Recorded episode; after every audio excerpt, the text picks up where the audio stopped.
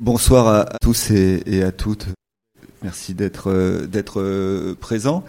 Je m'appelle Éric Dacheux, je suis enseignant à l'université euh, Clermont-Auvergne. Je suis enseignant au département information et, communication et j'enseigne la communication politique et la communication des organisations de, l'économie sociale et solidaire.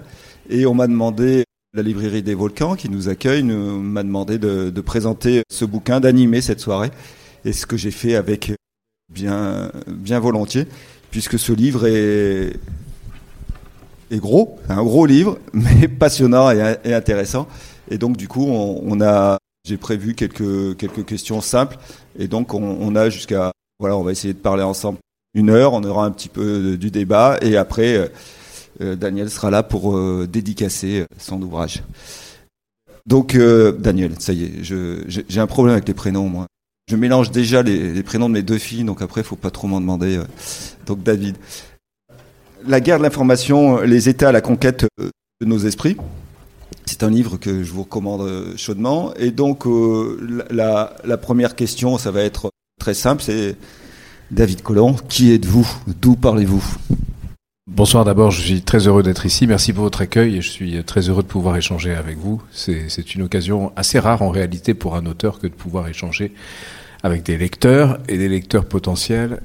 Je suis enseignant à Sciences Po. J'enseigne l'histoire de la communication, des médias, de la propagande, de l'image depuis euh, une vingtaine d'années. J'enseigne à temps plein dans cette dans cet établissement et je suis chercheur au centre d'histoire et j'ai commis quelques ouvrages avant celui-ci qui portaient sur la propagande, l'art de la persuasion et de la manipulation des masses et une biographie de Rupert Murdoch. Mais ce livre est à mes yeux le plus important de, tous ceux que j'ai jusqu'alors produits parce que il porte sur un sujet dont nous allons parler qui nous concerne toutes et tous. Ben voilà pour, pour la présentation. Du coup, une autre question relativement simple, et là sans doute plus de détails, c'est pourquoi cet, ouvrage et surtout euh, comment, c'est-à-dire comment, euh, quelle méthode, et puis le plan, le plan de expliquer le plan de, de l'ouvrage.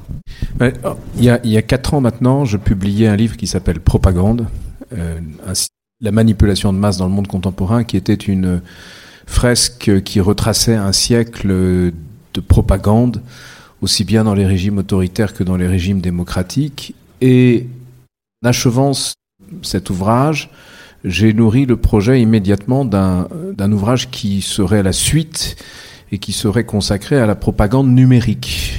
Parce que je constatais que la période qui suivait la guerre de la guerre froide, la, fin de la guerre froide, avec l'avènement de médias numériques, l'avènement de médias par satellite, avait bouleversé l'art de la propagande euh, à différentes échelles.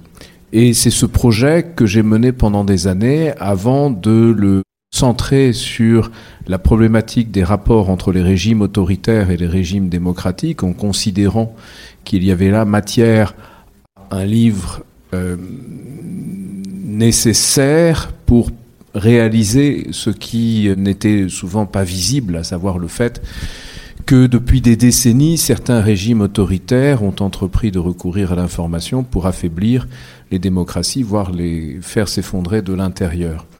En ce qui concerne la démarche, je ne travaille qu'en source ouverte, c'est-à-dire en source disponible. Je ne m'appuie pas sur des témoignages. J'aime J'aime l'écrit, je suis historien de formation, j'aime le travail de critique externe et de critique interne du document, euh, recouper les informations, aller vers la vérité euh, avec une démarche popérienne consistant à identifier ce qui est faux et à mesure que l'on identifie ce qui est faux, on peut se rapprocher, se rapprocher progressivement du vrai. Dans ma démarche, j'ai depuis longtemps, c'est-à-dire depuis dix ans maintenant, quitter un peu mes oripeaux d'historien pour m'approprier euh, les modes de pensée d'autres disciplines. Vous qui enseignez la communication savez mieux que personne que la communication est à la croisée de toutes les disciplines.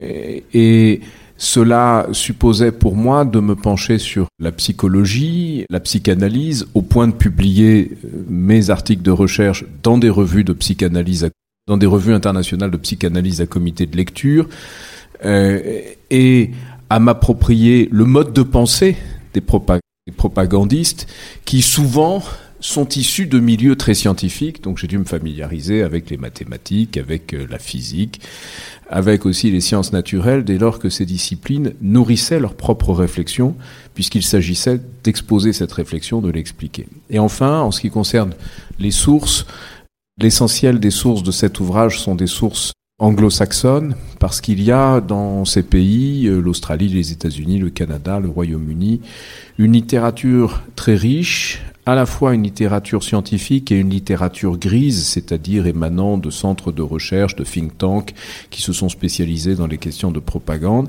Et puis enfin, il y a une masse considérable de documents qui ont été révélés dans le cadre de cette guerre de l'information, puisqu'une des dimensions de cette guerre de l'information consiste pour les belligérants à aller s'approprier des documents secrets pour les révéler sur la place publique souvent en glissant quelques faux documents parmi les vrais documents. Mais en faisant son travail de critique externe et de critique interne du document, on peut écarter le faux pour ne retenir que ce qui est le vrai. Et c'est le grand paradoxe euh, du travail d'historien à l'ère numérique. Il est beaucoup plus facile en réalité de faire un travail d'historien sur le temps très récent, sur le monde très contemporain, davantage, il est plus facile de le faire sur le monde très contemporain que sur une période couverte par des règles de communicabilité d'archives qui sont sous un format papier. Parce que le numérique a bouleversé aussi l'accès à l'archive. Il a bouleversé le rapport l'élaboration du, savoir.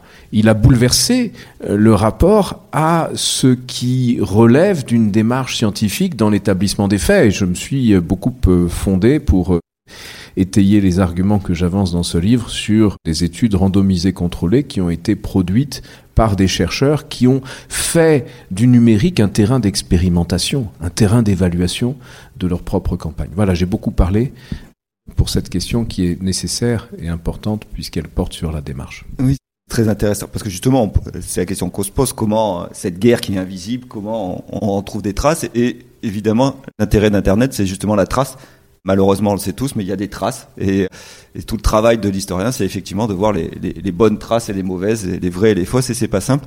Et euh, l'intérêt de ce document, c'est que chaque euh, citation est documentée, extrait, référencée. Donc on a travail d'historien très très solide. Du coup, on va pas, à la fois, on va essayer de donner envie de lire ce bouquin sans le déflorer. Mais du coup, ce que, ce que je, je propose, il y a pas mal d'exemples dedans.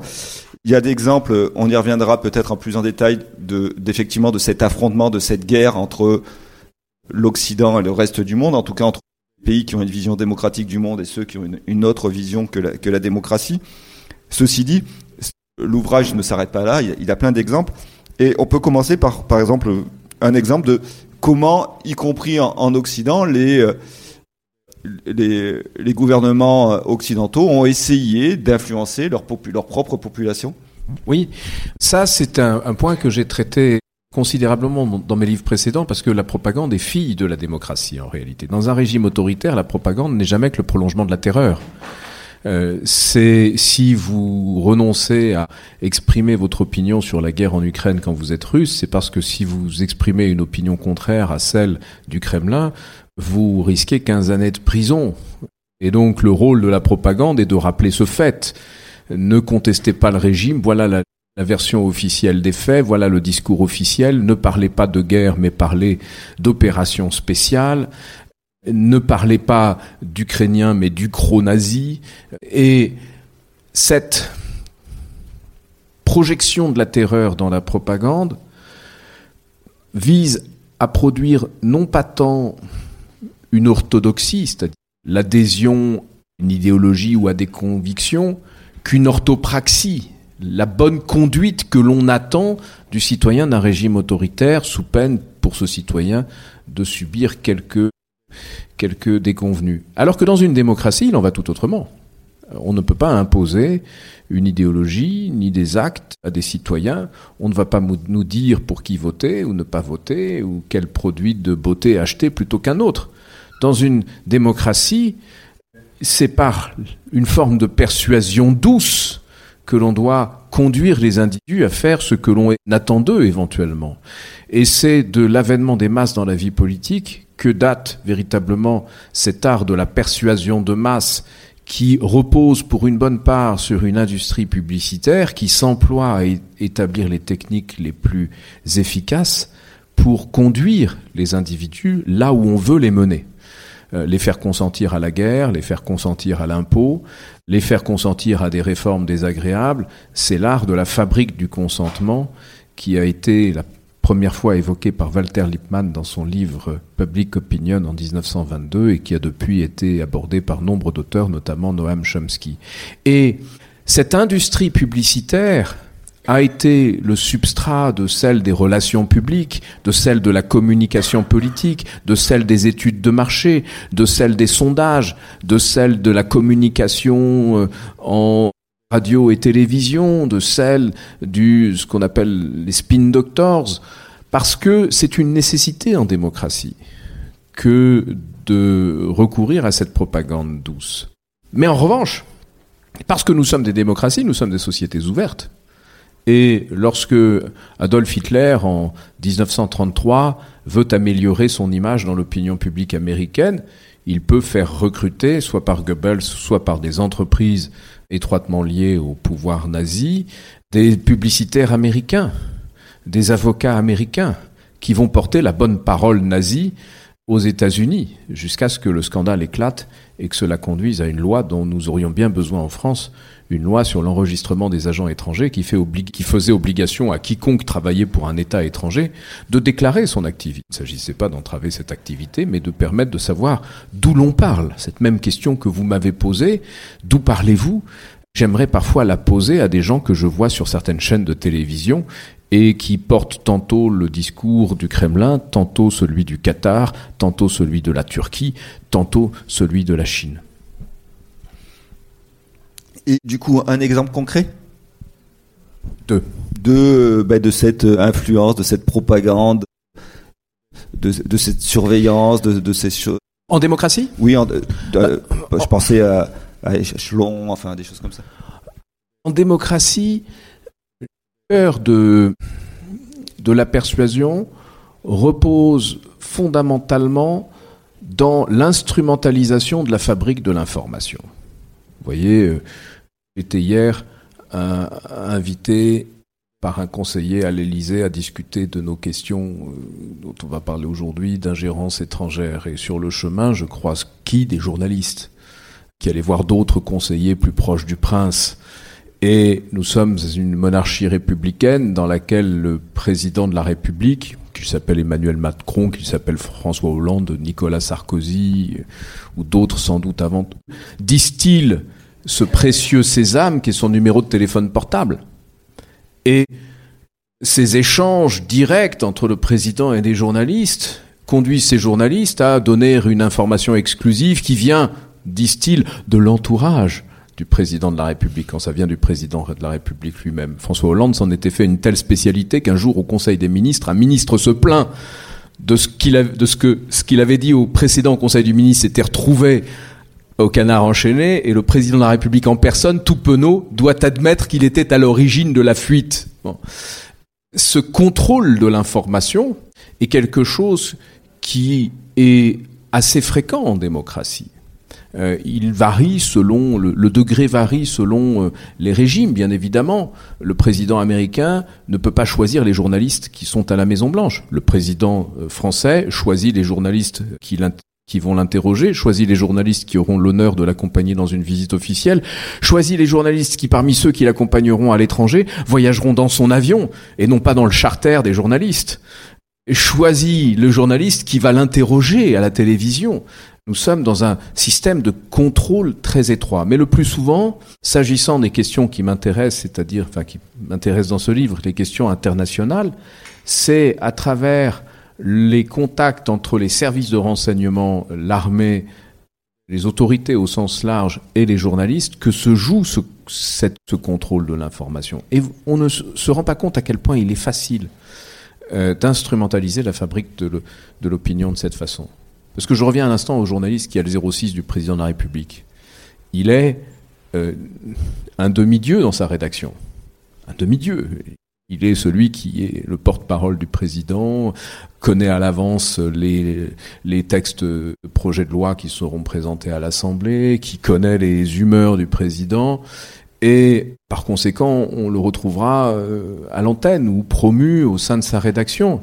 Et si d'aventure il venait à décevoir le président, à trahir une parole qui devait rester secrète, eh bien le téléphone cessera de vibrer, les textos cesseront d'arriver, et sa valeur baissera au sein d'une rédaction.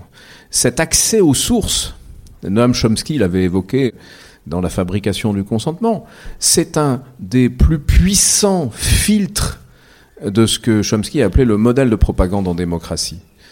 Parce que cela conduit de facto les journalistes valoriser, prioriser les sources officielles. En matière de relations internationales, au Royaume-Uni par exemple, un journaliste qui reprend une information, même fausse, et qu'il sait fausse, émanant d'une autorité officielle, ne risque pas de se retrouver devant les tribunaux, dès lors qu'il a pris la peine de citer cette source officielle. Si demain le président de la République disait que la Terre est plate, cette information sera reprise, fera le tour du monde et pourra impressionner quelques esprits. Merci pour, ces éclairages. Du coup, on va rentrer un peu dans le cœur du sujet de ce qui est vraiment au cœur du, bouquin, c'est-à-dire la guerre secrète, invisible, que se livrent l'Occident et, un certain nombre de, de pays euh, totalitaires. Du coup, euh, on peut peut-être commencer par, si j'ai si compris, au départ, euh, l'Occident, et notamment les Américains, semblaient avoir trouvé grâce à leur maîtrise des réseaux sociaux numériques et de, de l'Internet qui est né là-bas, avoir trouvé les moyens de déstabiliser les, notamment la Russie et la Chine, et puis ça s'est retourné contre eux. Est-ce que vous pouvez nous donner des, exemples et des contre-exemples de ça? Alors, en fait, les États-Unis sont sortis de la guerre froide, persuadés d'avoir remporté la guerre froide, bien évidemment, mais persuadés aussi que leur domination de l'information mondiale à travers CNN, à travers les relais qu'ils avaient dans les médias occidentaux dans le monde entier, allait les conduire à promouvoir leurs intérêts politiques, économiques, diplomatiques à l'étranger et même à faire s'effondrer les régimes autoritaires. Je raconte qu'en 1998, le président Bill Clinton fait une visite en Chine populaire qu'il tient un discours ensuite devant des étudiants de Pékin en présence des plus hautes autorités du Parti communiste, discours dans lequel il affirme avoir vu dans les villages l'information circuler librement, des fax, des téléphones, et qu'il a vu à partir de là les gens vouloir s'organiser, créer des syndicats, élire leurs propres représentants et qu'il sentait un vent de démocratie euh, souffler sur la Chine. Vous imaginez la tête des, membres du Parti communiste chinois. Et dans l'avion du retour, il confie au journaliste du New York Times qui l'accompagnait que, bien évidemment, la libre circulation de l'information, free flow of information, allait faire s'effondrer régime communiste. C'était une évidence dans l'esprit de Clinton. Mais pas uniquement de Clinton dans l'esprit de tout le monde. C'était une évidence que l'ouverture de la Chine sur le monde allait favoriser l'essor des idées démocratiques, allait favoriser le déclin du Parti communiste, l'avènement d'une opposition, d'une critique sociale, de mouvements sociaux. Il allait de soi que l'ouverture de la Russie sur le monde allait produire les mêmes effets. Et pour autant, on peut constater aujourd'hui qu'il n'en a rien été la Chine est plus fermée que jamais, politiquement du moins. La Russie est plus fermée que jamais, politiquement toujours. Cela tient au fait que, sans que nous en ayons conscience à l'époque, les régimes dont je viens de parler ont, eux, ressenti dans l'hégémonie américaine une menace existentielle. Le président chinois Yang Zemin euh, en 1993, a réuni des cadres du renseignement euh, civil, le ministère de la Sûreté d'État, et il leur a euh, affirmé que les États-Unis étaient derrière le printemps de Pékin, que les États-Unis voulaient faire s'effondrer le socialisme et que les États-Unis menaient contre la Chine, je cite, une guerre sans fumée. J'adore cette formule parce qu'elle résume parfaitement ce qu'est la guerre de l'information. Ce n'est pas une guerre militaire, elle ne se voit pas, elle ne produit pas de fumée, elle ne produit a priori pas de mort, en revanche, c'est une guerre directe, à la différence des guerres périphériques de la guerre froide, que l'on menait par intermédiaire par euh, pays interposés. Alors que là, c'est un affrontement direct, mais en deçà du seuil de la guerre. Et en Russie, le Parti communiste s'est effondré, l'URSS s'est effondré, mais pas le KGB. Non seulement le KGB ne s'est pas effondré, mais sa première direction, euh, direction extérieure du KGB, avait été chargée à l'époque de Gorbatchev, à la fin des années Gorbatchev, de mettre à l'abri le pactole du Parti communiste. Ils ont, pour ce faire, exploité leur réseau de comptes offshore en devises qu'ils avaient créé pour importer des technologies occidentales en URSS. Et ils ont sorti l'argent du Parti communiste. Le Parti communiste a disparu, ne restait plus que l'argent qui a été utilisé pour des opérations d'influence et qui a permis au KGB, qui est devenu FSB et SVR, de faire preuve d'une insolente bonne santé financière à une époque où les Russes mouraient littéralement de faim, faisaient la queue pendant des heures pour acheter du pain. Et il en va de même pour le renseignement militaire qui n'a pas davantage été affecté par la chute de l'URSS. Il continuait, c'était les mêmes hommes, il continuait de concevoir les États-Unis comme l'ennemi principal, il menait les mêmes types d'opérations, les fameuses mesures actives dont on reparlera sans doute tout à l'heure, et ils l'ont fait consciencieusement, sans qu'on le remarque, sans qu'on y prête attention. Je raconte deux épisodes amusants s'agissant du renseignement extérieur russe. En 1995, le SVR, donc euh, l'héritier du premier directorat du KGB, a mené sa première opération de désinformation massive sur Internet en 1995. Je ne sais pas combien d'entre vous avaient Internet en 1995. Moi, je n'avais pas encore d'abonnement Internet en 1995. Ils menaient déjà leurs premières opérations aux États-Unis sur Internet. En 1998 a eu lieu le premier hacking de la Maison Blanche par le renseignement russe. Et le président Clinton, qui était en très bon terme avec euh, Boris Yeltsin, qui était persuadé que la Russie allait dans le bon sens, dit à ses interlocuteurs russes quand même, qu'est-ce qui se passe? On a eu un hacking de la Maison Blanche, et la réponse était, oh, c'est ces enfoirés du renseignement, n'y prêtez pas attention. et donc, on n'y a pas prêté attention.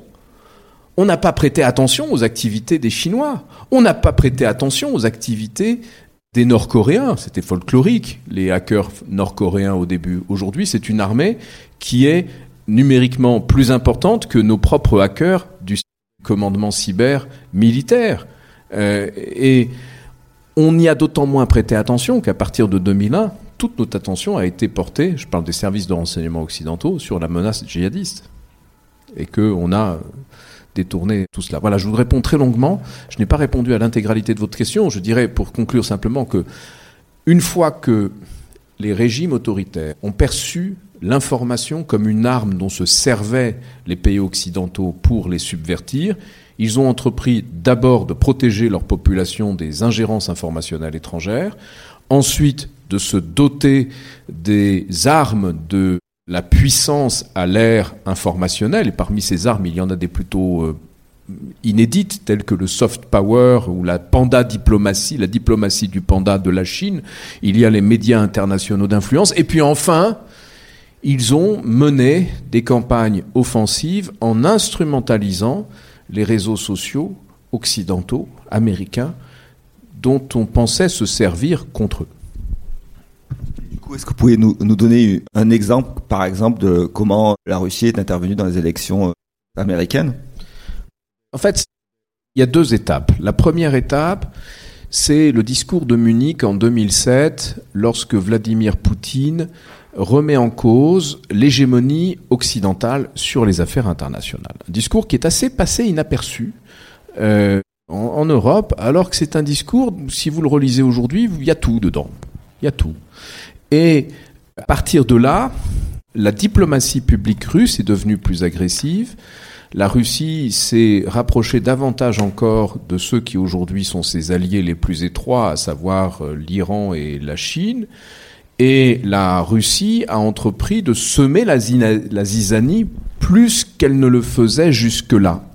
Dans ces années-là, par exemple, le renseignement militaire russe euh, a investi le le cyberespace et a pu, par là même, mener des opérations à une échelle qui n'était pas euh, une échelle qu'il pouvait euh, considéré jusque-là. Et la seconde étape, c'est 2011, lorsque les élections législatives ont été entachées de fraude, que ces fraudes ont été dénoncées par la secrétaire d'État des États-Unis, une certaine Hillary Clinton, et que un des alliés d'Hillary Clinton, John McCain, promettait sur Twitter au maître du Kremlin la même fin que Kadhafi, c'est-à-dire pas un moment très agréable. Et cela a conduit Vladimir Poutine à considérer qu'il s'agissait là d'une attaque directe contre sa personne pour renverser son régime, et il a entrepris de se défendre en renversant le régime des États-Unis, de toutes les manières possibles. L'un de ses premiers réflexes, par exemple, ça a été de, de, de devenir ami avec Jill Stein, qui était et qui est toujours la candidate euh, écologiste, qui est devenue une proche du Kremlin dès 2012, aidée, subventionnée, encouragée, soutenue par le Kremlin. Euh, ensuite, bien évidemment, toutes les franges du Parti démocrate et toutes les franges du Parti républicain étaient soigneusement encouragées et aidées par le Kremlin. Et je dis le Kremlin parce que il s'agit d'une entreprise de déstabilisation qui ne se résume pas à ce que l'on voit dans les médias depuis 2016, c'est-à-dire les fermes de trolls, les opérations numériques.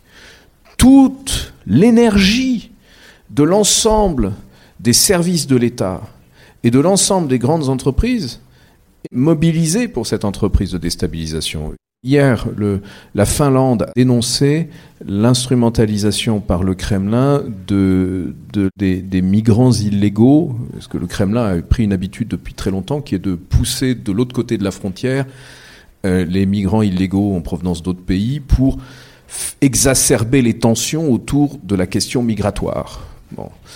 La Russie a depuis très longtemps une euh, pratique courante qui est la provocatio, qui consiste à provoquer euh, l'adversaire, et donc concrètement, le renseignement militaire russe demande à quelqu'un d'aller brûler, moyennant finance, un Coran devant l'ambassade de Turquie. Ça coûte rien, mais ça fait un scandale mondial et ça produit des effets dans la demi-heure, parce que bien évidemment, l'insulte faite à la Turquie conduit Erdogan à annoncer qu'il est hors de question que la Suède, où avait lieu la première destruction d'un Coran, que la Suède rejoigne l'OTAN. Et tous les services de renseignement ont été mis au service, euh, ont été mis en ordre de marche pour atteindre cet objectif, qui était un objectif et qui reste un objectif de déstabilisation des États-Unis. Il ne faut pas s'imaginer que l'objectif ultime est de faire élire Donald Trump, que ce soit en, en 16 ou que ce soit l'année prochaine. Bien sûr qu'ils vont faire élire, chercher à faire élire Donald Trump, même si je pense que cette, ce fois-ci c'est plutôt la Chine qui fera élire Donald Trump que la Russie. Mais euh, une fois que Donald Trump était élu, eh bien ils organisaient des manifestations contre Donald Trump pour fragiliser euh, la légitimité du président élu. Parce que ce qu'il faut détruire, c'est la cohésion de la société.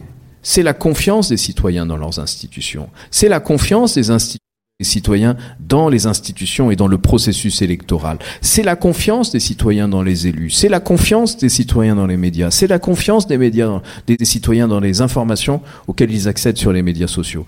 Parce que si vous êtes incapable de distinguer le vrai du faux, vous êtes par conséquent incapable de prendre une décision rationnelle. Vous savez, c'est Marc Bloch euh, après la défaite de 1940, qui dans son livre L'étrange défaite s'interrogeait sur le rôle des médias de l'entre-deux-guerres, qui déjà, et c'était uniquement euh, la presse et quelques chaînes de radio, qui déjà acceptaient volontiers euh, l'argent et des agents d'influence venant qui du RSS, qui de l'Italie fasciste et qui de l'Allemagne nazie. Et il disait, qu'avons-nous fait pour donner à ce peuple français ce minimum de renseignements nets et sûrs sans lequel aucune conduite rationnelle n'est possible? Il répondait à sa propre question rhétorique, rien en vérité. Qu'avons-nous fait pour défendre ce minimum de renseignements euh, nets et sûrs sans lesquels aucune conduite rationnelle n'est possible Dès lors que l'objectif de la Russie, c'est de nous priver de ces renseignements nets et sûrs. Je donne juste un exemple d'actualité. les fameuses étoiles de David peintes sur les murs. C'est une opération que je trouve fascinante. Parce qu'il y a l'approche classique qui était l'approche de la guerre froide. On est en 1957, la France et l'Allemagne s'unissent pour lancer la communauté économique européenne. Ça embête l'URSS. Le Kremlin ordonne une opération secrète qui s'appelle Svastika, consistant à créer toute pièce une opération antisémite avec un faux groupe nazi en Allemagne qui mène des activités antisémites en Allemagne et en France. Il s'agissait de faire ressurgir dans l'opinion française le spectre du nazisme associé à l'Allemagne et de fragiliser les liens entre l'Allemagne et la France. C'était long, ça produisait des effets relativement faibles. Et là, qu'a fait le renseignement militaire russe et qu'a fait le Kremlin? Disons-le, ordonné Moldave très proche du Kremlin de commanditer une opération qui a consisté à recruter quelques-uns de ses concitoyens en situation irrégulière en France, de leur donner quelques billets, c'est-à-dire quelques dizaines d'euros, pour qu'ils aillent taguer des étoiles de David sur les murs de Paris et de la, et de la région parisienne. Des étoiles bleues. Ce à quoi personne n'a fait attention, sauf le parquet de Paris, qui, quand il a ouvert une information judiciaire, a refusé de caractériser l'acte d'antisémite en considérant que cet acte pouvait apparaître comme antisémite, mais il pouvait également ne pas apparaître comme antisémite. Mais le renseignement militaire russe se caractérise par sa fine connaissance des opérations psychologiques, c'est-à-dire qu'il jouait sur ce biais cognitif fondamental qui s'appelle la cécité informationnelle. Dans le contexte qui est celui de la résurgence exceptionnelle des authentiques actes antisémites. J'ai fait le calcul euh, avant-hier. Les juifs en France aujourd'hui ont 5000 fois euh, plus de chances d'être victimes d'un acte antisémite que les musulmans. Si l'on rapporte le nombre d'actes antisémites visant les juifs à la population juive et les 131 actes anti-musulmans qui ont été recensés par le ministère de l'Intérieur aux 5 millions de musulmans. Et donc, les médias ont interprété immédiatement ces étoiles comme étant des étoiles antisémites. Notre première ministre en personne à l'Assemblée, pressée par le cirque médiatique, a caractérisé ces étoiles d'actes antisémites. Et c'est là que l'opération a débuté véritablement. C'est-à-dire que c'est là que l'appareil traditionnel de propagande du Kremlin, diplomatie publique, relais informationnel, agent d'influence, conspirationniste de tout poil, notamment Alain Soral, ont dit Alain Soral, qui est un fiefé antisémite, qui dit mais non, c'était pas une opération antisémite, c'était une opération pour soutenir les juifs. Vous voyez, c'était bleu. Le commanditaire est interrogé par un journaliste français et le commanditaire dit ah non, moi je voulais aider les juifs. Vous voyez, c'est des étoiles bleues, on faisait ça pour le compte du bouclier de David. Et donc, j'ai interrogé le Quai d'Orsay, les services de renseignement, j'ai interrogé tous les diplomates que j'ai croisés à l'OCDE mardi matin, et à ce jour, aucun service d'aucun pays n'a pu établir la réalité de cette fameuse organisation bouclier de David. L'absence de preuve n'est pas la preuve de l'absence, mais à minima, on peut considérer que si elle existe, c'est un faux-nez du renseignement russe pour inventer cette opération dont le but est quoi? Ce n'est pas d'exacerber la perception de l'antisémitisme, puisque les actes sont là, ils sont quantifiés par le ministère de l'Intérieur sont en nombre les plus importants qu'on a connus depuis des décennies. Non, il s'agit de faire le contraire, de faire douter de la réalité des actes antisémites. Parce que voyez-vous, une fois qu'on dit mais non, ces étoiles de David que la première ministre française disait peintes par des antisémites, ces, ces étoiles ont été peintes par des gens qui soutenaient, qui déclaraient soutenir Israël. Et le résultat ne s'est pas fait attendre. On a entendu un imam, et non des moindres, l'imam de la mosquée de Paris, dire à la télévision face à un journaliste qui faisait état des actes antisémites, mais où ils sont vos actes antisémites Où sont-ils? Autrement dit, on en vient à instiller le doute quant à la réalité même des actes. C'est une des stratégies traditionnelles de la Russie, la fabrique du doute, la fabrique de, de théories du complot. Mais là, ce qui est nouveau, c'est la possibilité qui lui est offerte de les créer en temps réel à grande échelle dans les, réseaux sociaux. Pour moi, ça a été quelque chose d'absolument fascinant pour l'historien que je suis, d'avoir vu en l'espace de quelques jours euh, naître, se développer et produire des effets une opération qui eût été impensable à l'époque du KGB, à cette échelle et à cette vitesse et avec ces effets. C'est vrai que ce qui est différent aujourd'hui, c'est la vitesse à laquelle tout ça se, se, propage, puisque finalement, cette fabrique du doute, elle a été mise en place aussi par, euh, et c'est peut-être une question que je vais vous poser aussi, par les industriels du tabac. On a voit aussi sur, sur la santé, euh, les procès récents, où on fait douter sur le glyphosate, sur les choses comme ça. donc du coup, la question, c'est l'articulation, comment ces services de renseignement qui cherchent à déstabiliser la démocratie s'appuient aussi sur les agences de communication, les, les spin doctors, les, l'industrie du consentement publicitaire dont vous parliez euh, au début. Déjà, il faut rappeler que Historiquement, la fabrique du doute vient de l'industrie du tabac, une rencontre qui a eu lieu à Manhattan le 15 décembre 1953 et euh, la société Hill et Knowlton qui a été chargée de coordonner pendant des décennies une opération de communication à l'échelle globale pour faire douter de la nocivité du tabac. Et l'une des stratégies de, John Wiley Hill, le patron de Hill et était d'associer d'autres industries à la défense euh, du tabac. En l'occurrence, comme les, les, cigarettes étaient vendues dans des stations-service, il a fait appel à l'industrie pétrolière et gazière, qui a donc été associée dès les années 50 à cette stratégie de doute qu'elle a utilisée à son profit avec les mêmes sociétés de relations publiques, à commencer par euh, Hill et Knowlton, lorsqu'il s'est agi pour cette industrie de faire douter des effets produits par son activité sur euh, le réchauffement de la planète. Et j'en viens à la Russie parce que il ne faut pas oublier que la Russie non seulement a pour principal revenu la vente de son pétrole et de son gaz, au tel point que la Russie peut être caractérisée de station-service déguisée en État, non seulement la Russie a depuis longtemps instrumentalisé sa filière pétrolière et gazière au service de ses intérêts géostratégiques, mais la Russie est peut-être un des rares États de la planète qui a un intérêt direct dans le réchauffement climatique. J'ai bien dit dans le réchauffement climatique. Mettez-vous à la place de la Russie, songez aux vastes plaines de la Sibérie euh, qui euh, deviendront fertiles au moment où euh, nos champs brûleront sous le soleil.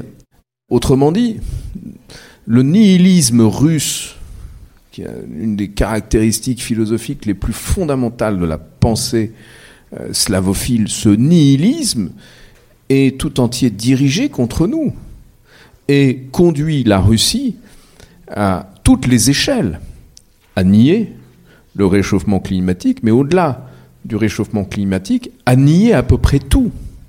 Vous me dites que vous vous appuyez sur un fait, je vous oppose un autre fait. Euh, jadis, un des sénateurs américains célèbres, Moynihan, avait cette formule chacun a droit à sa propre opinion, mais chacun, mais personne ne devrait avoir droit à ses propres faits. La Russie s'efforce de faire en sorte que chacun ait droit à ses propres faits. Je vais vous dire quelque chose d'assez amusant, d'amusant et triste à la fois. L'une des cibles prioritaires des, des trolls russes L'été dernier, ce furent les, météorologues, non pas les climatologues, mais les météorologues, les gens dont le métier est de dire quelle température il fait dehors, pour les chasser de Twitter, pour que on n'ose même plus dire quelle température il fait. Et en l'occurrence, la Russie s'est engagée dans une stratégie de diffusion du climato-scepticisme à grande échelle mars 2022 à la suite de l'invasion de l'Ukraine. Parce que du point de vue de la Russie, la question de l'énergie et la question climatique est une question clivante au sein de l'Union européenne. Si vous voulez fragiliser l'entente entre la France et l'Allemagne aujourd'hui, c'est pas à propos de, svastika sur les murs que vous le ferez. C'est à propos du gaz, euh, du pétrole, du charbon ou de l'énergie nucléaire.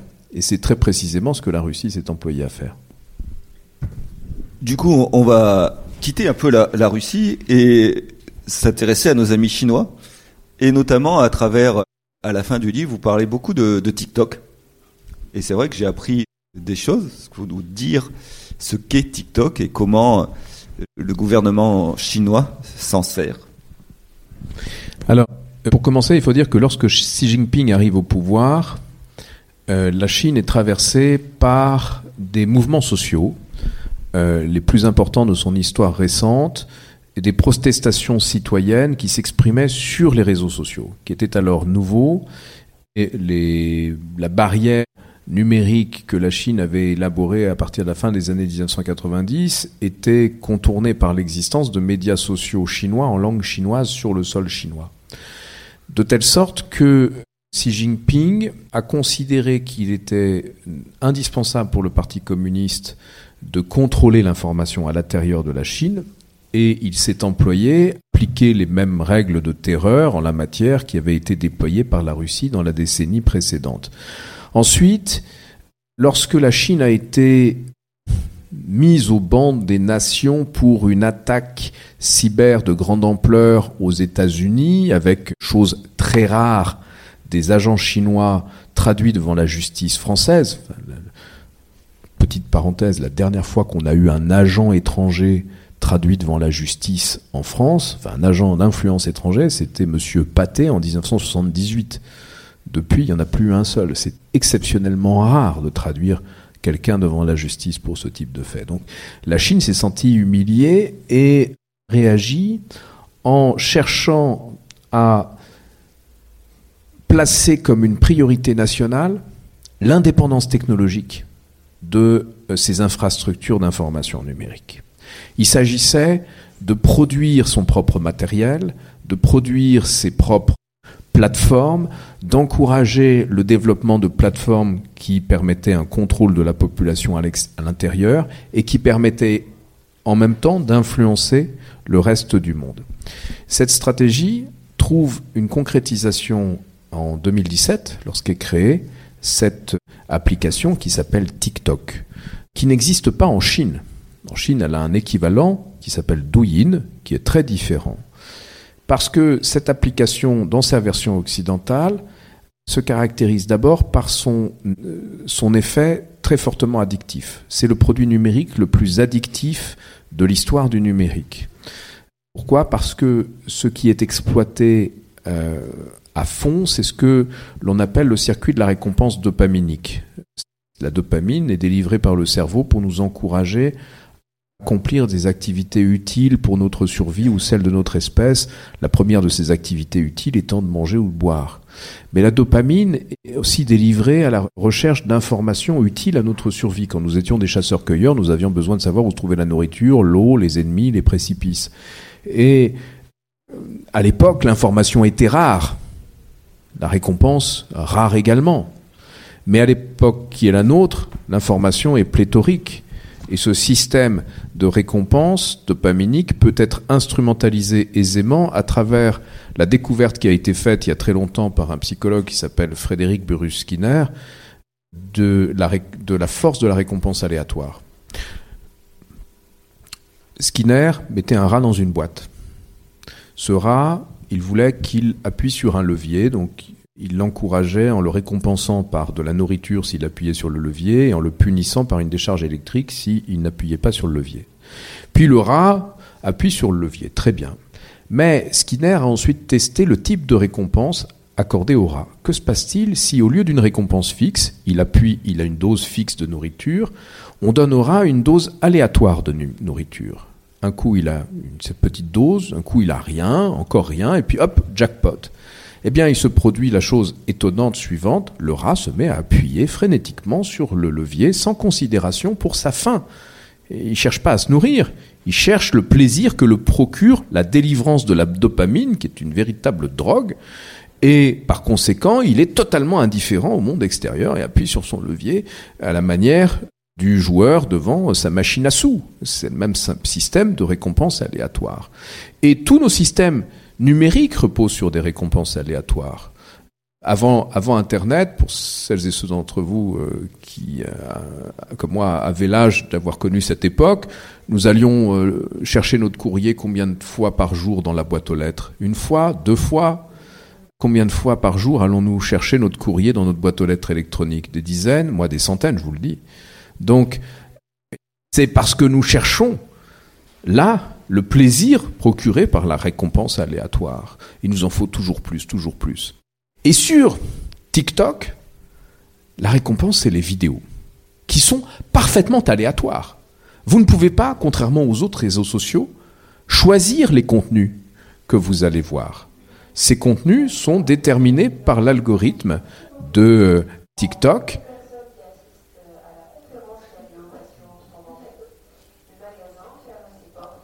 Donc venez écouter la conférence. Et,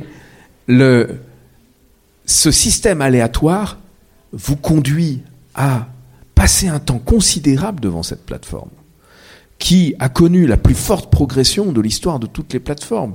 Près de 2 milliards d'êtres humains consultent cette application chaque mois. Plus d'un milliard l'utilisent plus de 50 minutes par jour à regarder des vidéos. Des vidéos de chats, des vidéos de gens qui dansent. Mais ces vidéos sont ensuite entrecoupées de contenus qui sont poussés pour des raisons éditoriales par euh, les propriétaires de la plateforme, lesquels sont assujettis aux intérêts géostratégiques de la Chine. C'est-à-dire que c'est la Chine qui fixe ce qui est valorisé et ce qui est censuré sur la plateforme euh, à destination des, des étrangers. Notamment, euh, lorsque la guerre en Ukraine a été déclarée, le gouvernement chinois a demandé à tous les médias chinois de restreindre les contenus favorables à l'Occident et d'amplifier les contenus favorables à la Russie. C'est aussi simple que ça, et la même chose se met en place sur TikTok. Mais il y a une dernière chose, qui est le fait que cette plateforme n'est pas simplement un lieu où on va regarder des vidéos, mais on va chercher de l'information. 40% des utilisateurs de TikTok aux États-Unis utilisent TikTok comme vous et moi utilisons Google ou Bing, c'est-à-dire pour aller chercher des informations factuelles. Mais quand on va sur Google, généralement, on a une information plutôt fiable. Si vous demandez à Google si la Terre est plate, avec forte probabilité, Google risque de vous répondre qu'elle est ronde quand même.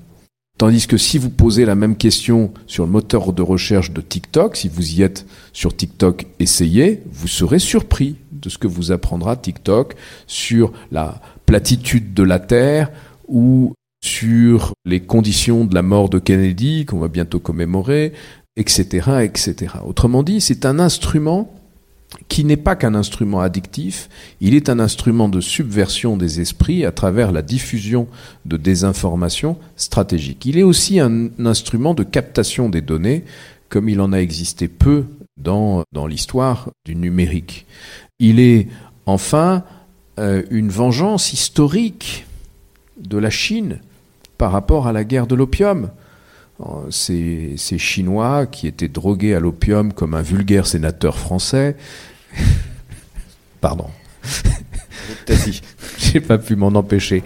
Ces, ces Chinois qui étaient drogués à l'opium et cet opium dont les Occidentaux, en l'occurrence les Britanniques, avaient le monopole du commerce parce que cet opium était vendu aux Chinois pour rétablir l'équilibre la balance extérieure, parce qu'à l'époque c'était de l'or ou de l'argent, et donc on achetait des biens en Chine, mais on voulait que, après avoir acheté les biens, on récupère l'or et l'argent, et on le faisait en important du, de l'opium. Et lorsque les Chinois, les autorités impériales, ont considéré que quand même ça faisait un peu désordre tous ces Chinois drogués, incapables d'avoir une activité productive ou utile, eh bien on leur a fait la guerre pour leur imposer le commerce de l'opium. Et donc c'est une vengeance historique. L'équivalent du chinois shooté à l'opium, c'est l'occidental euh, sur son TikTok que je croise tous les matins dans mon train de banlieue, qui est indifférent à tout ce qui se passe autour de lui et qui est exposé sans le savoir à une propagande qui peut être particulièrement destructrice dans la mesure où il s'agit d'encourager cette destruction psychologique à travers des contenus violents, des contenus pornographiques pour les enfants, des contenus incitant à la violence, des contenus incitant à l'automutilation, sans que aucune des mesures aujourd'hui en, vigueur ne puisse enrayer cette entreprise de subversion des, esprits. Donc euh, voilà, donc on l'aura compris, on, est au centre d'une guerre entre Occident et, pays totalitaires qui passe où tous les coups sont permis pour déstabiliser euh, l'adversaire, faire douter des institutions, faire douter euh, de ce qui est vrai, de ce qui est faux, de la réalité même euh, des choses. Du coup, vous terminez votre ouvrage par euh, des propositions, et donc sans dévoiler, quelle est la, pour lutter contre ça, quelle est la proposition? Vous êtes ministre, président de la République, même allons-y. Vous êtes président de la République. Quelle est la première réforme que vous faites pour essayer de, de lutter contre ça, pour essayer de, de, de remédier à cette faiblesse? De, de, de nos pays. Non, je, moi je veux bien dévoiler parce que l'objet essentiel du livre, pour moi, c'est pas de, c'était pas de produire un livre anxiogène de plus, parce que je, des livres anxiogènes, j'en ai déjà produit et je ne ressens aucun plaisir dans le fait de, de véhiculer de l'anxiété. Et donc, j'alerte sur une, la gravité d'une situation euh, et la menace que représente cette euh, propagande pour nos démocraties dans l'espoir que des mesures soient adoptées pour, pour l'enrayer. À la fin du livre, parmi les propositions que je fais, celle que je recommanderais en premier, et quand je dis je recommande en premier, c'est concrètement, j'ai, ce conseiller de l'Élysée, je faisais cette proposition, euh, et j'ai fait cette proposition hier devant le ministre du numérique sur un plateau de télévision. Je continuerai de la faire. Je vais être auditionné au Sénat. Je ferai cette proposition. Je suis aux États généraux de l'information. Je ferai cette proposition. Je l'ai faite mardi matin à l'OCDE. Je, je, la crierai sur tous les toits s'il le faut. Elle est toute simple. C'est adopter une loi de transparence. Et c'est tout. Une loi de transparence. Vous savez, je vais vous raconter une chose. Un jour, j'ai été invité, je ne sais toujours pas pourquoi, un, un déjeuner de lobbying organisé par TikTok. C'est un cabinet d'avocats parisien qui a été recruté par TikTok pour faire de l'influence auprès d'élus. Il y avait là euh, des députés, des sénateurs et quelques intellos dont j'étais probablement, je ne sais pas pourquoi j'étais là. Et c'était à la Maison de l'Amérique latine, ça durait une heure clé en main. Le directeur des affaires publiques de TikTok nous a fait un discours dithyrambique sur la plateforme.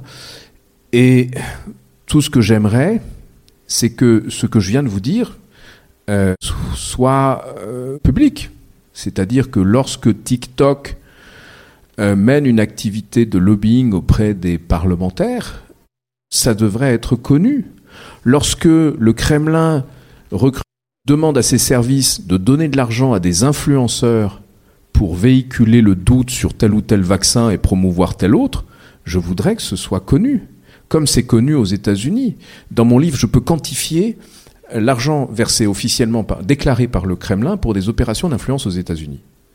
Euh, ce n'est jamais que le sommet, la face émergée de l'iceberg, parce qu'il y a tout ce qui n'est pas vu, mais au moins ça donne une idée de l'investissement considérable de ces régimes qui va au-delà de tout ce que vous pouvez imaginer, pour un, régime démocratique. Jamais la France ne va dépenser 126 millions d'euros pour influencer l'opinion publique américaine. Ou alors il faut vraiment qu'on qu qu se pose des questions. Donc une loi de transparence rendant obligatoire à quiconque mène une action d'influence auprès des Français pour le compte d'un pays étranger à déclarer son activité. Ça ne signifie pas interdire cette activité. Parce que si vous avez envie de chanter les louanges de Xi Jinping ou de Kim Jong-un ou euh, des dirigeants iraniens ou de Vladimir Poutine, faites-le, nous sommes dans un pays libre et il est important de respecter la liberté d'expression, la liberté d'opinion la liberté d'informer. En revanche, il faut, pour revenir à la première question, savoir d'où l'on parle. Euh, et savoir, quand quelqu'un chante les louanges de Xi Jinping, si a priori il le fait parce qu'il est amoureux de la Chine et convaincu en son fort intérieur que Xi Jinping est le leader qu'il nous faut pour le monde de demain, ou si euh, il a reçu de l'argent de Xi Jinping, soit directement, euh, soit à travers l'association qu'il représente. C'est un point, à mes yeux, absolument crucial, qui ne suffira pas. Il y a une deuxième mesure euh, qui, là, est plus difficile à mettre en œuvre, mais qui me paraît plus indispensable que jamais, qui est la création d'un réseau social intègre. Vous savez, face, aux réseaux sociaux et face à la désinformation sur les réseaux sociaux, on a grosso modo trois, trois attitudes. La première consiste à constater que les autres font de la désinformation et chercher nous-mêmes à faire de la désinformation. Ça, c'est pas une attitude digne d'un régime démocratique. Une démocratie ne doit pas mener ni commanditer des opérations de désinformation, ni à l'endroit de sa propre population, ni à l'endroit d'une population étrangère. La deuxième attitude, ça a été particulier en 2018 de la part de la Commission européenne, tentative d'autorégulation. bon, les amis, mettons-nous autour d'une table, mettons-nous d'accord sur le fait que la désinformation c'est mal, ok, vous êtes d'accord? Ok, très bien, la désinformation c'est mal, donc maintenant, engagez-vous à lutter contre la désinformation sur vos plateformes. Et la Commission européenne a fait le constat elle-même que cette autorégulation ne pouvait pas fonctionner dès lors que ces plateformes avaient un modèle économique qui est un modèle publicitaire qui les encourage à diffuser de la désinformation parce que ça leur rapporte énormément d'argent. C'est un point essentiel, la désinformation enrichit considérablement les gens qui en font commerce. Et en l'occurrence, ceux qui, à la tête de ces organisations, de ces médias sociaux, se font des courtiers mondiaux en désinformation. Et enfin, il y a la troisième attitude qui est la réglementation, qui est celle qu'on met en œuvre avec le DMA, DSA, Digital Services Act, qui est en train d'entrer en vigueur et qui devrait, dit-on, et disait encore hier le ministre, nous aider à réguler euh, Internet, enrayer euh, la, euh, la désinformation. Ce matin, Elon Musk, propriétaire de Twitter, a prouvé publiquement et relayé un contenu à caractère non, non seulement antisémite, mais incitant à la haine antisémite. Donc, vous pouvez saisir le DSA, une requête sera adressée à Elon Musk pour lui demander de retirer son propos antisémite. Vous pouvez vous douter qu'Elon Musk ne va pas le faire? Alors, vient la deuxième étape, le DSA va conduire à l'ouverture d'une enquête. Puis, peut-être, à l'adoption de mesures de pénalité financière. Monsieur Musk devra peut-être payer un jour 6% euh, de son chiffre d'affaires en contrepartie de cette violation manifeste du DSA. Combien d'actes antisémites auront été commis avant que Musk ne sorte son carnet de chèques s'il le sort un jour? Et menace ultime, on peut interdire Twitter en Europe. Mais interdire Twitter en Europe, ce serait presque la pire des mesures. Parce que d'une part, les gens qui sont adeptes de théorie du complot se verront confortés dans leur complotisme par le fait qu'on veut les empêcher de véhiculer ce qu'ils considèrent comme la vérité. Et ensuite, fermer Twitter, c'est priver les journalistes occidentaux de ce qui constitue pour eux la principale source d'information. Une bonne partie de ce que je mentionne dans le livre a pour origine des rapports que j'ai découverts sur Twitter, euh, fournis par des gens de confiance. Donc, ces différentes approches sont vouées à l'échec. Et il nous faut changer de posture radicalement et considérer qu'on peut faire aujourd'hui ce que l'on a fait après 1991 avec l'avènement de, CNN et l'effet CNN, la crainte que les États-Unis aient le monopole de l'information en temps réel par satellite, à savoir nous mettre autour d'une table et puis décider ensemble de créer un réseau social. À l'époque, c'était une, télévision qui s'appelle Euronews. Aujourd'hui, c'est un réseau social européen intègre, ne reposant pas sur une plateforme publicitaire, dont les données des utilisateurs seraient conformément au RGPD protégées, stockées sur le sol européen ne donnerait pas lieu à des transferts vers des data des courtiers en données euh, à l'étranger. On ne pourrait pas y trouver de l'intelligence artificielle générative. On ne pourrait pas y trouver des botnets. Autrement dit, on aurait un espace intègre où chacun et chacune pourrait librement s'exprimer, euh, parfois même exprimer des idées, euh, enfin, des idées fausses. On a le droit de dire des choses fausses. On ne va pas interdire aux gens de dire des choses fausses. Ou des gens, on va pas interdire aux gens de dire des choses qu'ils savent fausses. Sinon, il faut aussi interdire la vie politique. Donc, à un moment donné, il faut imaginer un nouvel espace public numérique intègre par nature, conforme à nos lois, à nos règlements européens, qui permettent la libre expression de tous et qui fasse disparaître ce qui est aujourd'hui le premier polluant de notre environnement informationnel, à savoir l'amplification artificielle des contenus par des acteurs malveillants et par des systèmes publicitaires. Pardon pour cette très très longue réponse. Non, non, on, arrive bientôt au bout et vous pourrez bientôt poser vos questions. Avant, ben, du coup, un petit peu de, de, de critique de, de, ma part, puisque j'ai dit que ce livre était passionnant et intéressant. Moi, j'avais deux remarques critiques. La première porte sur le titre, La guerre de l'information. Et moi, j'ai pas vu tellement une guerre de l'information comme on, pourrait avoir entre CNN et Al Jazeera, par exemple, au moment de la guerre du Golfe. J'ai plutôt vu vous l'avez dit au début, de la propagande numérique. de, de l'influence, de la manipulation. C'est comment aujourd'hui on tente de déstabiliser l'Occident, comment les pays totalitaires tentent de, de, de manipuler l'Occident en sachant que l'une des la force et la faiblesse de l'Occident c'est la démocratie. Donc euh, effectivement, plus on réduit les libertés, plus en fait pour se protéger, plus on fait gagner l'adversaire. Mais du coup, pourquoi avoir appelé ça la guerre de l'information alors que finalement les trois quarts des, ouvrages, c'est sur la désinformation, la malinformation, l'amplification euh, des mensonges, de complots, etc. Parce que j'emploie le terme qui est employé par ceux qui l'amènent. Cette expression de guerre de l'information a été inventée par le renseignement américain à la fin de la guerre froide.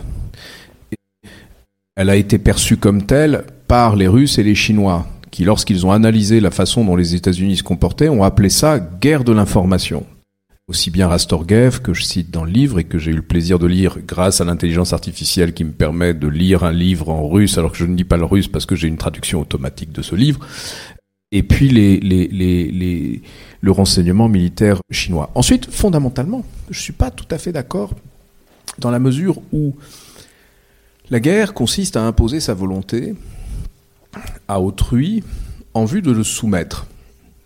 Et depuis Sun Tzu, il est considéré comme un fait que le meilleur moyen de remporter une guerre, c'est de soumettre l'ennemi sans avoir à combattre. Et c'est la fonction précise de la guerre de l'information, c'est-à-dire au recours à l'information comme à une arme pour atteindre ses objectifs stratégiques.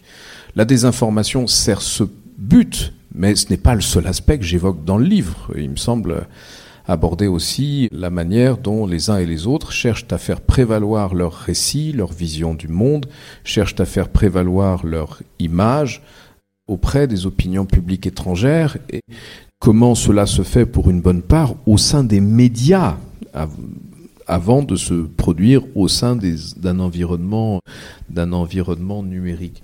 La guerre de l'information a donné lieu à d'innombrables doctrines intitulées comme telles et recouvre un ensemble de domaines tels que d'abord les opérations d'information, qui sont euh, l'origine même de la guerre de l'information, c'est-à-dire le relais informationnel en soutien aux opérations militaires. Vous avez ensuite les opérations de cyberguerre, qui affecte les trois couches du cyberespace, la couche des infrastructures, vous coupez un câble pour empêcher la communication d'informations à l'ennemi ou de l'ennemi, il y a la couche des protocoles, vous allez perturber la circulation de l'information, par exemple en empêchant la circulation venant d'un État étranger de pénétrer dans votre territoire, tout en laissant l'information qui vient de votre territoire circuler librement à l'intérieur de votre territoire. Et puis ensuite la couche des contenus, c'est-à-dire la couche cognitive, où vous allez à la fois chercher à perturber l'espace informationnel de votre adversaire et préserver le vôtre. Le, premier grand penseur de la guerre de l'information à l'époque moderne était le mathématicien Norbert Wiener, le père de la cybernétique, qui considérait précisément que l'information était un espace de conflit et que le moyen de recourir à l'information comme à une arme, c'était de protéger l'information de son côté et de perturber l'information, de, de l'autre. Enfin, il faut considérer le fait que, à ce que je viens de mentionner, se sont ajoutés ce que l'on appelle communément la guerre médiatique, où vous faites prévaloir un récit où dans les médias.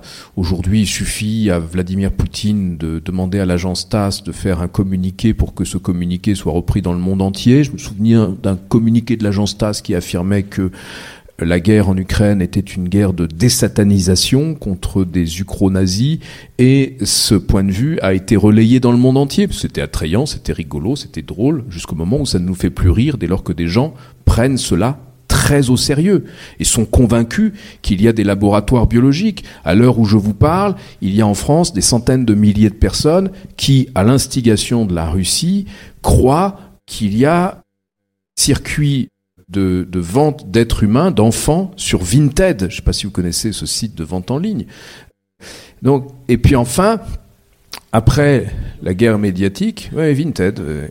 après la guerre médiatique, il y a la guerre cognitive, c'est-à-dire que aujourd'hui la guerre se joue à l'intérieur de nos esprits, parce que nous sommes connectés non seulement à l'information par nos médias traditionnels, mais par le prisme de nos écrans, qui nous rend plus accessibles que jamais à des opérations d'influence extérieure.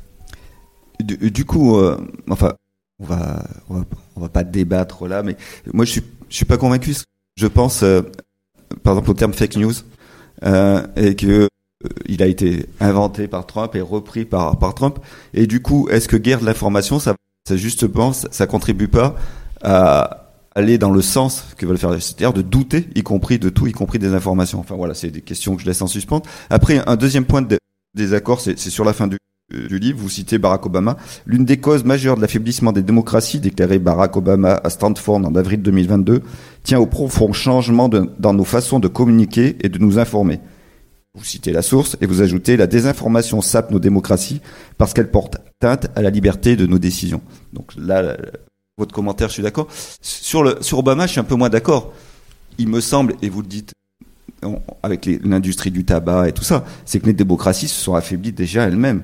S'affaiblissent. Que la première cause d'affaiblissement des démocraties, c'est déjà, bah, c'est les démocraties elles-mêmes qui euh, quand on voit dans l'Union européenne que on fait, il y a un référendum, euh, que les gens votent contre ce référendum et qu'après euh, du tout on repasse le même traité juste là, bah, ça quand même c'est un affaiblissement de la démocratie. Quand on voit que des, personnes, des présidents de la République se font élire sur un programme et font exactement le contraire, ça affaiblit la démocratie.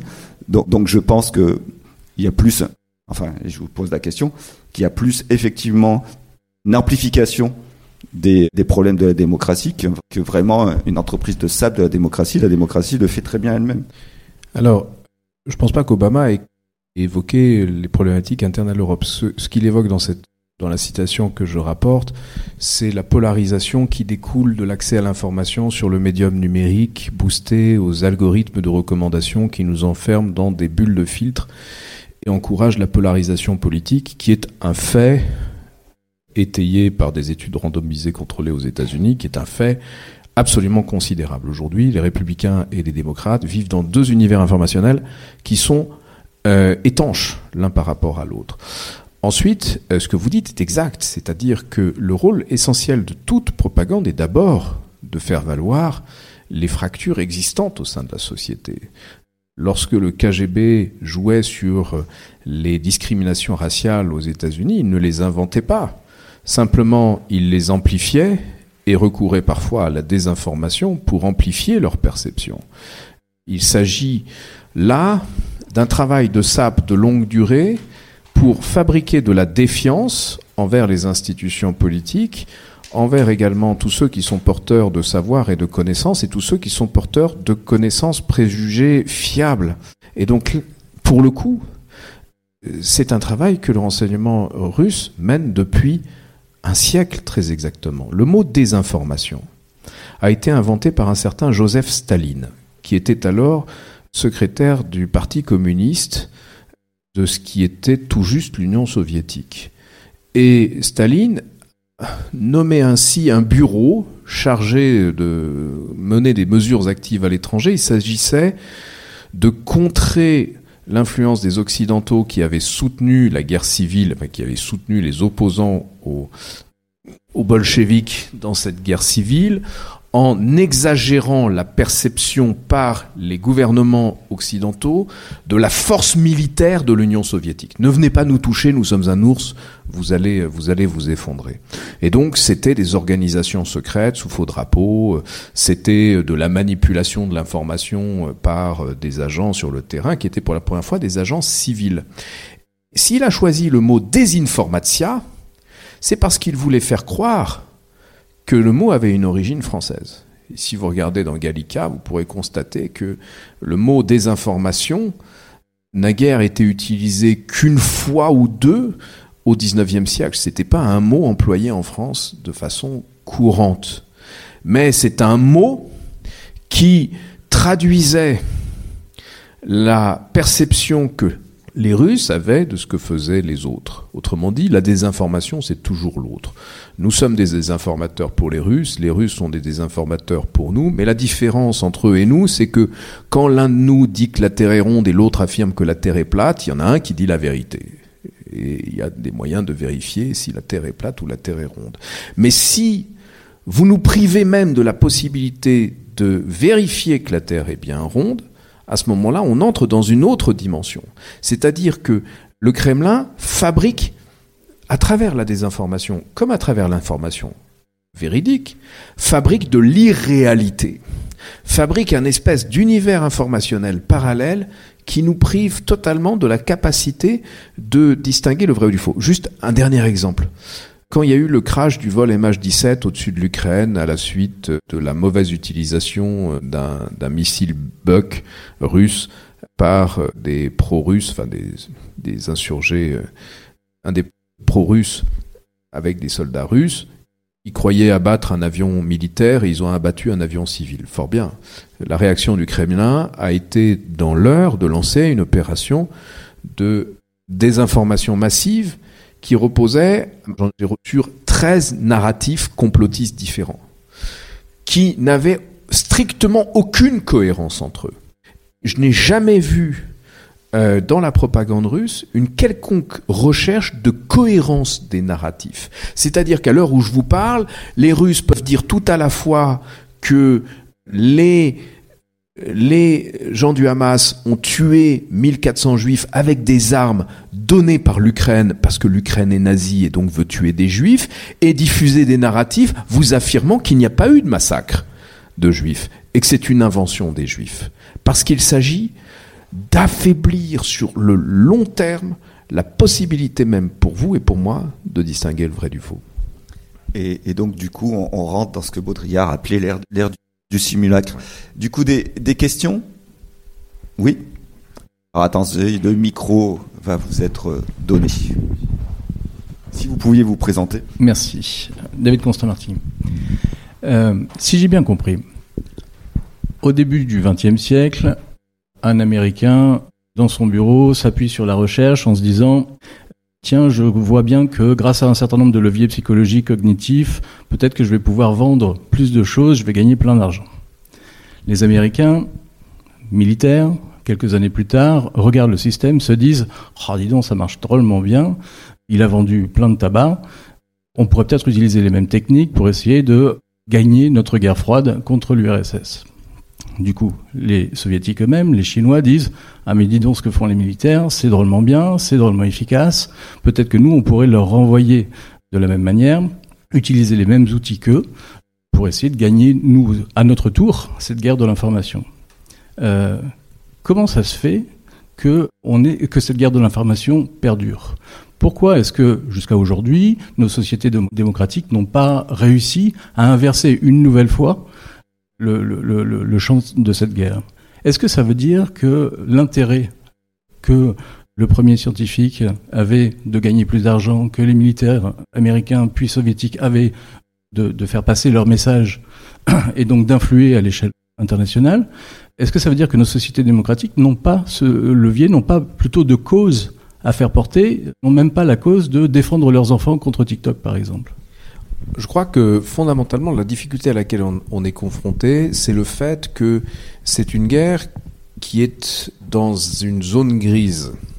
C'est-à-dire que, à la différence de l'époque de la guerre froide, on ne peut pas compter des ogives nucléaires et se dire t'en as tant, moi j'en ai tant, réduisons chacun nos ogives nucléaires. Là, on est en présence d'un type d'arme tout à fait nouveau qui ne compte pas en nombre d'ogives et dont les effets ne sont souvent pas toujours mesurés par ceux qui les emploient. Je dis cela parce que les Russes, par exemple, se sont depuis longtemps employés à réfléchir avec l'aide de mathématiciens, de, spécialistes de sciences naturelles, à la propagation de ce qu'ils appellent les virus, euh, les virus informationnels. Comment faire entrer un narratif dans un environnement informationnel, le faire se répliquer et perdurer sur le long terme? Ils ont réussi parfois faire des opérations sur le long terme. L'une d'elles, c'est l'opération des informations qui dure depuis le 22, 26 novembre 1963 sur la mort de Kennedy pour l'imputer au service de renseignement américain. Ça fonctionne bien, il y a une relance régulière. Et une fois que ça fonctionne bien, il est très difficile de revenir en arrière. C'est-à-dire que même si demain la Russie dit ok, j'arrête de raconter cette blague. Ça continuera. Ce qui est très différent de ce que l'on avait connu dans les années 1980. La Russie avait lancé l'opération qu'on appelle souvent infection, c'est-à-dire l'opération visant à imputer aux États-Unis l'origine du virus du sida. Et en 1987, le président des États-Unis a pris Gorbatchev entre quatre yeux pour lui dire vous arrêtez ce truc. Ça s'est arrêté et ça a limité euh, la diffusion, sans l'enrayer tout à fait, mais ça a limité la diffusion. Aujourd'hui, les mécanismes numériques auto-entretiennent et auto-amplifient les effets de ce que vous avez lancé. Il y a une comparaison que je fais dans le livre, en conclusion je crois, dans les, dans les, dans les virus informatiques, il y a ce qu'on appelle le bouton, le kill switch, un bouton off. Comment est-ce comment est-ce qu'on met un bouton off dans un virus informatique? Avant de produire un effet, le virus informatique doit se connecter à une certaine adresse sur Internet. Et s'il n'y a rien à cette adresse, il se lance, c'est-à-dire il mène son action. Puis un jour, si on veut arrêter ce virus, on met à l'adresse prévue un petit document et le virus s'arrête. Mais un virus psychologique, il n'y a pas de kill switch. On ne peut pas dire aux gens du jour arrête de croire que la Terre est plate. C'est pas possible. Une fois que c'est lancé, une fois que c'est parti, ça ne s'arrête plus. Donc on est confronté à cette difficulté qui est la nature même de la guerre de l'information, qui est dans cette zone grise, le fait que les armes ne sont pas comparables à des armes conventionnelles et qu'on ne peut pas avoir le même traitement de ces armes conventionnelles, on peut s'interdire des choses. Ça, ça me paraît très important que des États s'interdisent des choses, notamment de recourir aux outils d'intelligence artificielle générative pour manipuler l'opinion mondiale. Mais il y a des choses qu'on ne peut pas faire. En revanche, on peut essayer ensemble de bâtir un espace intègre, informationnel, qui protège nos démocraties. On peut ensemble essayer d'avoir une, une coopération internationale et cela passe peut-être un jour par des discussions entre les États-Unis et la Chine, l'Iran, la Russie, pour que les États-Unis reconnaissent peut-être qu'ils ont fauté par le passé, par exemple pendant le déclenchement de la guerre d'Irak, ce qui pourrait peut-être permettre de décoincer un peu les discussions et d'envisager par exemple, un moratoire sur l'instrumentalisation des outils d'intelligence artificielle générative pour saper l'information mondiale. Parce que ce que je n'ai pas dit, et ce que je n'ai pas écrit dans le livre parce que ça, s'est produit après le 21 juillet, c'est que cet été, toutes les agences de renseignement occidentales ont sonné l'alarme sur les opérations chinoises, euh, qui sont aujourd'hui d'une ampleur absolument considérable, à la veille d'une année qui va voir 2 millions d'êtres humains voter sur la planète. Donc il y a un besoin urgent de discussion sur ces questions, mais on ne peut pas discuter de ces questions avec des gens qui n'en ont pas conscience du problème. Voyez? Donc la première étape, c'est la prise de conscience du problème pour envisager ensuite d'y apporter des solutions rapides. D'autres questions? Merci pour cette question.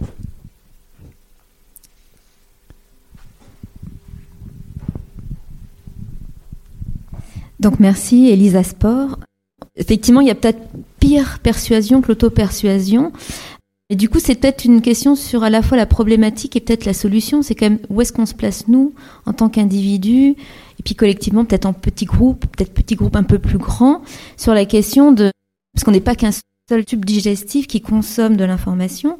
Il y a quand même l'idée de comment est-ce qu'on lutte contre la paresse intellectuelle, comment est-ce qu'on met en avant l'esprit critique. Il y a quand même des choses dans l'éducation des médias. Alors peut-être pas à des grandes échelles, mais qui en tout cas en France normalement sont, sont quand même essaye un petit peu le, dans, les, dans l'éducation de, de, de, se développer. Et moi, ma question aussi, c'était de savoir, mais cette information dont on parle, c'est où est-ce qu'on va la chercher, l'information? Parce que là, on parle beaucoup, c'est des, des médias de masse. Effectivement, euh, pas forcément sourcés, mais voilà. La problématique, par exemple, des chercheurs comme vous, des gens qui vont, je sais pas, euh, dédier 20 ans de leur vie, 40 ans de leur vie sur un sujet, euh, qui ont un poste dans une institution a priori dont on peut pas trop douter, parce qu'après les scientifiques sont pas non plus, ça dépend quels scientifiques aussi, on peut aussi douter des scientifiques. Le problème, c'est que c'est des, des, des, livres comme ça qui ne sont pas, sont des médias, mais qui sont pas des médias de masse. C'est comment est-ce qu'on arrive à instiller des, des idées de complexité telles pour que chacun puisse quand même un petit peu s'en emparer et pas juste consommer de l'information. Bien, vous savez, le point de départ, c'est qu'il nous faut encourager une information intègre. Parler d'éducation aux médias, je suis d'accord, c'est pas moi prof qui va vous dire qu'il faut pas d'information aux médias, mais j'aimerais d'abord une information, une éducation aux médias pour les journalistes. Et une éducation à la déontologie journalistique, parce que avant de considérer les pauvres personnes, mes étudiants par exemple, qui vont être en présence d'une désinformation à la une de Libération. Souvenez-vous de Libération, il y a dix jours, qui mettait une image d'intelligence artificielle en une sans dire que c'était une image d'intelligence artificielle. Vous appelez ça comment? Au moment, euh, le 17 octobre, euh, un communiqué du Hamas qui fait le tour du monde, qui provoque des manifestations, des actes antisémites avant d'être fortement mis en doute. Bon. Et là, on est en présence de médias qui sont mus par la quête de l'information exclusive, la quête de ressources publicitaires à travers les clics qu'ils vont générer, et qui ne suivent plus les règles déontologiques minimales, consistant par exemple à assortir une information que l'on ne peut pas vérifier matériellement, parce qu'on n'a personne sur place, des réserves d'usage, ou consistant à attendre, avant de diffuser le point de vue du Hamas, de disposer également du point de vue d'Israël, qui arrive trois heures plus tard.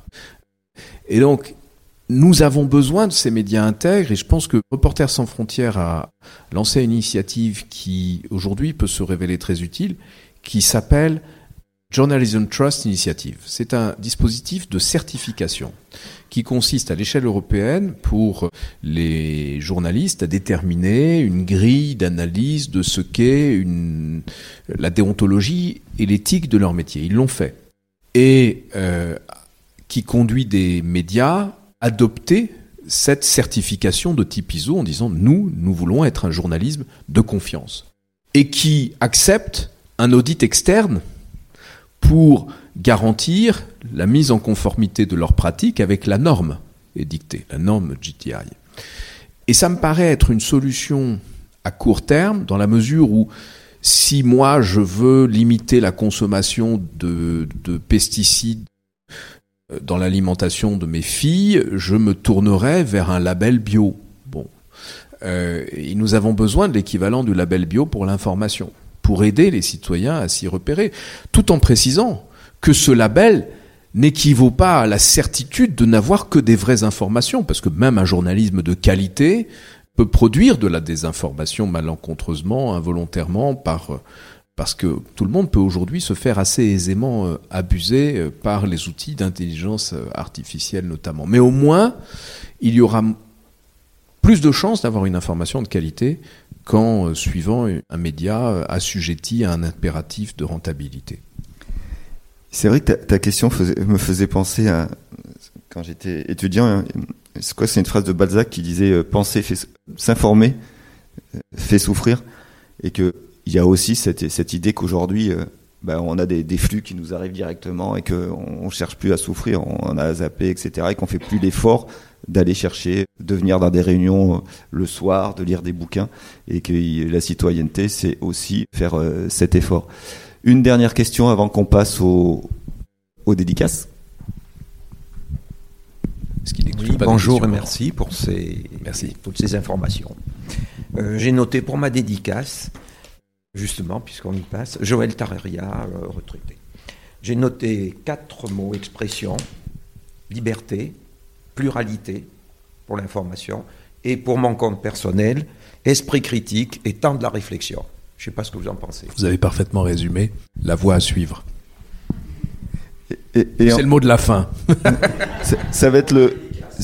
avant la, dédicace, euh, enfin, ça sera. Il y a quand même cette question du rapport au temps de l'accélération de, cette accélération où une image, une information, euh, site, et qu'on n'a plus le temps, et parce qu'on est quand même aussi dans une époque où time is money, et il y a aussi euh, pour retrouver, euh, bah, pour construire, pour faire une information de qualité, il faut du temps, et pour avoir des lecteurs de qualité, pour avoir, pour prendre le temps de recouper, il faut, il faut le, il faut le temps. Et donc, j'espère que vous prendrez le temps de lire ce livre passionnant qui va être maintenant et tout de suite en dédicace. Merci. Absolument, parce que l'objectif, c'est d'agir sur les perceptions.